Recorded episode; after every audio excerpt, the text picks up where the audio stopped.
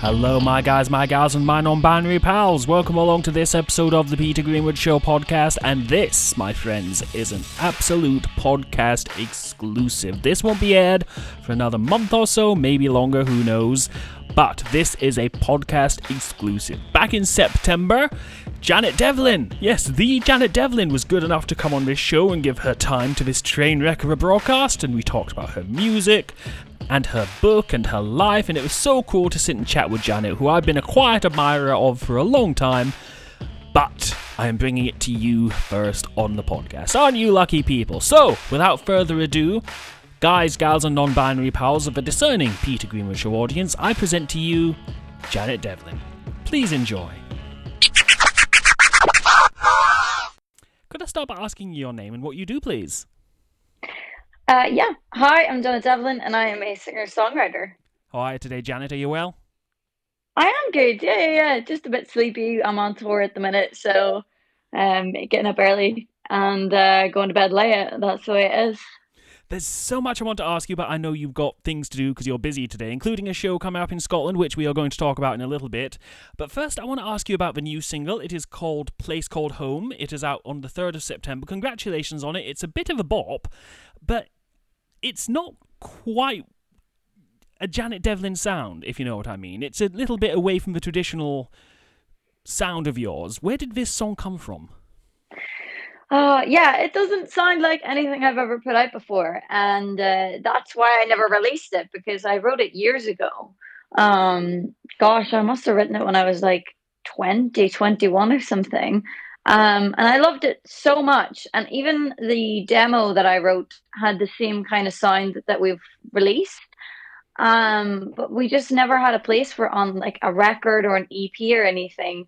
And then luckily, I made an e- like I'm working on an EP at the minute called "It's Not That Deep," where um I can kind of just do what I want. Songs don't have to match. It just is what it is and uh, that was perfect it was a perfect opportunity then to finally put this out there where i didn't have to have like a certain sound for it to match um so yeah it, it's just it just was a standalone track with its own little vibe and now i can finally release it I, I, I do like it. It's a it's a bop. I really enjoy it. So congratulations on the track.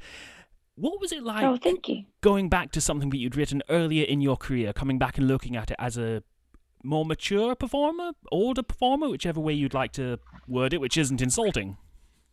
Um, it was. It's definitely funny for me in the sense of like lyrically, the song very much. Um, the song very much lyrically just describes a part of my mental illness that I got I got diagnosed with recently that I've always had, but I I just never got diagnosed. Um, and now looking back and I read the lyrics and I hear the song, it kind of makes me laugh because it's like a stereotypical. Uh, so I have borderline personality disorder, and um, if you listen to the lyrics in the track, and if you know anything about borderline personality disorder, it is just like the, it, it just is the condition you know this whole like lack of self-identity um like str- like you just struggle to find home within yourself as someone with borderline. And it's just um yeah it's just cute that it's like i just had no idea at the time what i was going through but there's you know it it still it still fits. So it was interesting to look back on and just be like oh there's a missing piece of the jigsaw puzzle. That's so interesting that you've noticed this looking back at the song and putting it into what you're going through now and what you've just been diagnosed with. Was that I know you said it was kind of funny looking back at it, but was it kind of painful to look back and be like, "Oh, why didn't I realize this sooner?" No, because I always knew I had something. Um, I just didn't know what it was, and I wasn't ready to get a diagnosis in case like I couldn't handle whatever it was, you know. Um, so I'd always known that there was something linked to something, you know, but I just I never thought it would be as uh maybe like glaringly obvious as it is Yeah. in the lyrics of that track. It's just like just like uh on paper borderline just when I read the lyrics. It's so funny to me. Yeah. I'd like to ask a little bit about putting music out there, and specifically the music you put out there, as well as your YouTube channel. You are incredibly honest, incredibly open about that. Was that difficult to get to a point to put so much of your life out there for the audience, and do you hold anything back? Oh, uh, no, I never hold anything back. Um, you know, since I got sober, I realized that like I'm not the kind of person who can keep secrets. They just they just make me not well, you know. Uh, there's that phrase like you're sick as your secrets, and for me that's 100% true. So since I got sober, all I've done is try my best to be as openly and honestly myself as I can be. Um, and it works for me because it means that I'm never ever hiding anything from anyone, you know, be it my friends and family or be it people that follow me online. And it actually helps me stay well. Like on the channel, I have a mixture of content. Like I do sit down and I tell people about like my addictions or my past with like self-destructive behaviors and things like that or I'll be singing like stripped down versions of pop songs, you know. Um, so it's a bit, yeah. I I just I've never. I've, since getting sober, yeah, I've never thought about like not being honest. I just tell everybody everything that's going on. That's so refreshing, though. So many people don't do it. Specifically, YouTubers will be like, "Oh, I, I, I dropped my, my wallet this afternoon," and they'll headline it like, "I got mugged. I lost my, I lost my stuff." So it's so mm. refreshingly honest that you do put that out there, and I don't know if this is too personal, and please, if it is, do let me know. But where, when you put these things out there, do you get messages from people who are going through the same thing as you, who are like, "Oh, this really helped me hearing you talk about it. Thank you for talking about it." Yeah, yeah, definitely. It's all almost all of the comments are um, either people relating or people mentioning that it will be relatable to other people, you know. And it's definitely true, even in real life. Like I have people coming up to me and just explaining how something I've done has has affected them, and it's it's it's very strange uh, as a person on, on a human to human level for someone to say that something you've done has helped them or something. It's just the most like surreal moment ever. Um, it almost feels like being starstruck. You know, whenever somebody says it, you're like, I have no words. yeah. Like how, and I don't mean missing a nasty way at all, but how do you reply to things like that? Like, what can you say to people who are baring their souls? Because on one hand, it's beautiful they feel they can, but what? How do you reply to that?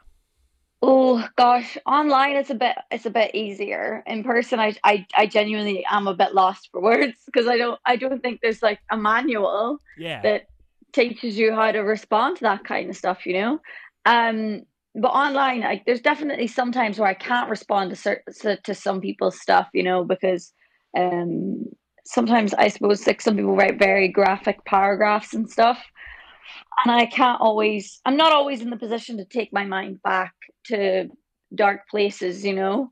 Um, but I I do try my best to respond to everybody. Um, and and and and just really just say thanks for listening, you know, because like I can make all this art and I can make all these videos and all the rest of it, but nobody has to watch it. Like so it's it's me thanking them mostly for actually just sitting down and and hearing me out. That must be an incredibly powerful thing as well, just to to be able to thank people for listening to you and for for the, for you for them to appreciate your music and whatnot. Yeah, definitely, definitely. I want to ask a little bit. Let's move, move move a little bit right. Let's let's do a right turn. I want to ask about the album. It was called Confession, Confessional. Confessional, yeah. Confessional. I knew it was called Confessional. I've got the notes here, and I didn't put the "ul" on the end. I, I apologize profusely. I got it completely wrong. But the album is called Confessional, and there was a book that came out with it last year. What was it like putting an album out in the middle of you, the world's least favorite c word? Oh God, um, it was definitely different. Like uh, releases I've done in the past, you know, I definitely go out to the States a lot and play some shows out there and see my team out there. And I was really excited for that because I love going out to America. Um, and also, like, I usually get over the water to my home. You know, I, I get over to Ireland and I get to do some press over there. But basically, it just meant that I spent the whole summer just like sat in my bedroom doing like press interviews from my room um, instead of being able to go to studios or go to radio stations and TV studios and stuff. I just had to do it all from my bedroom. Um, and that was very bizarre. And like I couldn't do any performances. And yeah, but I, I still made the most of it. You know, I just put my energy that I did have into just content creation, you know. and still making assets for the YouTube channel and things like that. And I want to ask about the videos you have been putting out, specifically one you put out in the end of August, about 10 years since the X Factor. Now, I don't want to talk about the X Factor because you've talked about it to death, and I apologise for bringing it up again, but does it feel like it's been 10 years since then? Yeah. yeah, it's been it's been a long 10 years. because I one of my fr- I I'd heard about you on the X Factor at the time, but one of my friends, Meg in the United States, who's a massive fan of yours, by the way, if you're listening, hello Meg. She Oh. got in touch with me and was like, "Listen to this, listen to this," and sent me the first version of your song that you did, and that's how I became a Janet fan. I was like, "Ooh, I must listen more to this lady who is singing these magical songs." Oh, amazing. So since X Factor, and you say it's felt like it's been ten years, Mm. did you feel I don't know if obligation is the right word, but was there only your song that you could put out for the 10 year anniversary?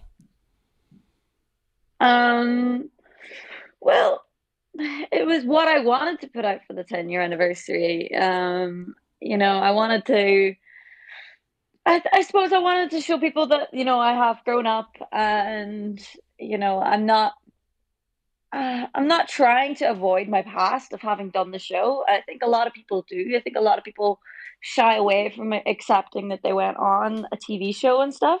Whereas, like, I have no shame about it. You know, it was it was a great experience. It got me to where I where I wanted to be. You know, it, it gave me a kind of like an automatic fan base to like, you know, start releasing music. Um, so it was a good thing. But um, you know, I control the content on my channel, so uh, I just basically said to my team like, oh, we should do a cover of your song again, and um, you know, I do it on tour, and it's it's it's a beautiful moment because like I can't imagine trying to hide away from that song because that song is how people discover me, Yeah.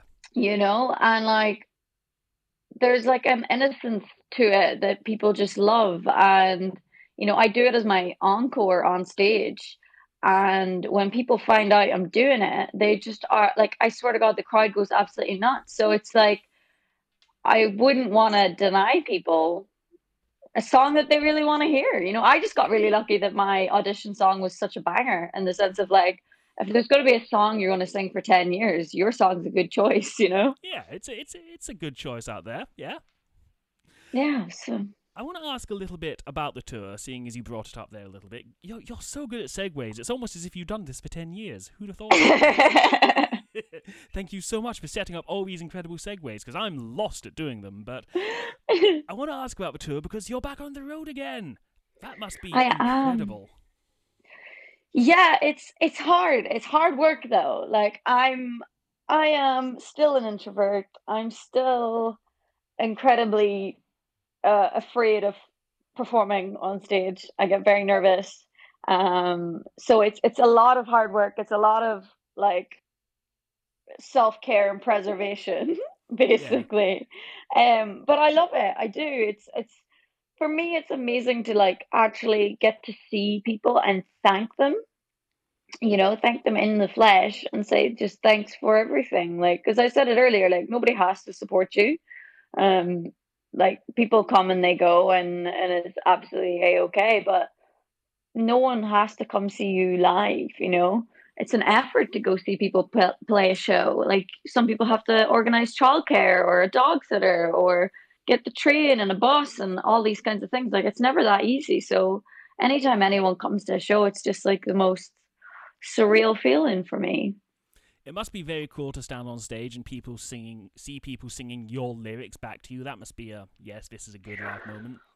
Yeah, definitely. And there's been a lot of it on this tour, um, of people just like literally scream singing all the songs back to me, and it just feels so electric. I love it. I want to ask about the the future of 2021 for for you. What's what's I mean, we're only a few years. I'll start with it again. My apologies. We're only a few months left of the end of 2021. What's the future like for you? More touring? You mentioned an EP earlier. What what's coming up next? Well, yeah, I need to finish this EP. That's definitely a thing. Um, I'm also writing for the next record. So, um, yeah, going down the country road. and um, yeah, just been doing lots of like fun little country sessions and just loving it. So got more of those to do, and um, yeah, I'm sure there's way more planned in my diary, and it's just totally slipped my mind. but that sounds exciting though, and I'm very curious about the country sound. That oh, that I want to know more about, but I realize there's only so much you can tell me. But I'm very curious. Yeah, that sounds exciting.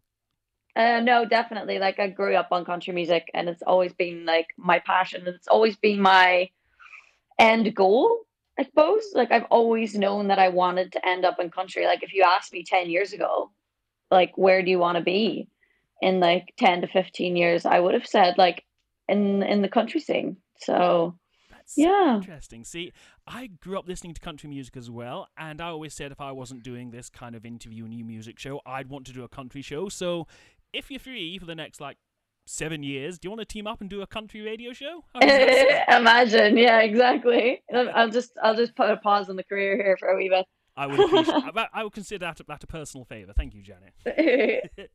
Where can people find out more information about you and about the tour and everything going on in Janet World? Oh wow. Um, maybe janetdevlin.com. Uh, everything's there. All my social media links are there. Um, it's probably the best place for everything. Um, so yeah. And you can find out more about the the album Confessional. You can get the book that goes along with the album Confessional. Everything is on janetdevlin.com. Yes, everything's up there. Yeah. Thank you so much for your time. It was so good to speak to you. I'm going to be coming to the gig tonight, and I'm very excited about seeing you live for the first time. Amazing. Thank you so much. Oh, it's my pleasure. I hope to come up be able to be like, hey, it's me, but in socially distanced air high five you. Yeah. And that, my guys, my guys, and my non binary pals, is it for this episode. I thank you for listening. I thank Janet Devlin for her time and for coming on the show. Don't forget you can get in touch with me any single way you would like. Just search P E T G R E S H O W on Instagram and Twitter and Facebook and TikTok and I am there, and I would love to hear from you. So until next time, hashtag Black Lives Matter, bye every single body, bye.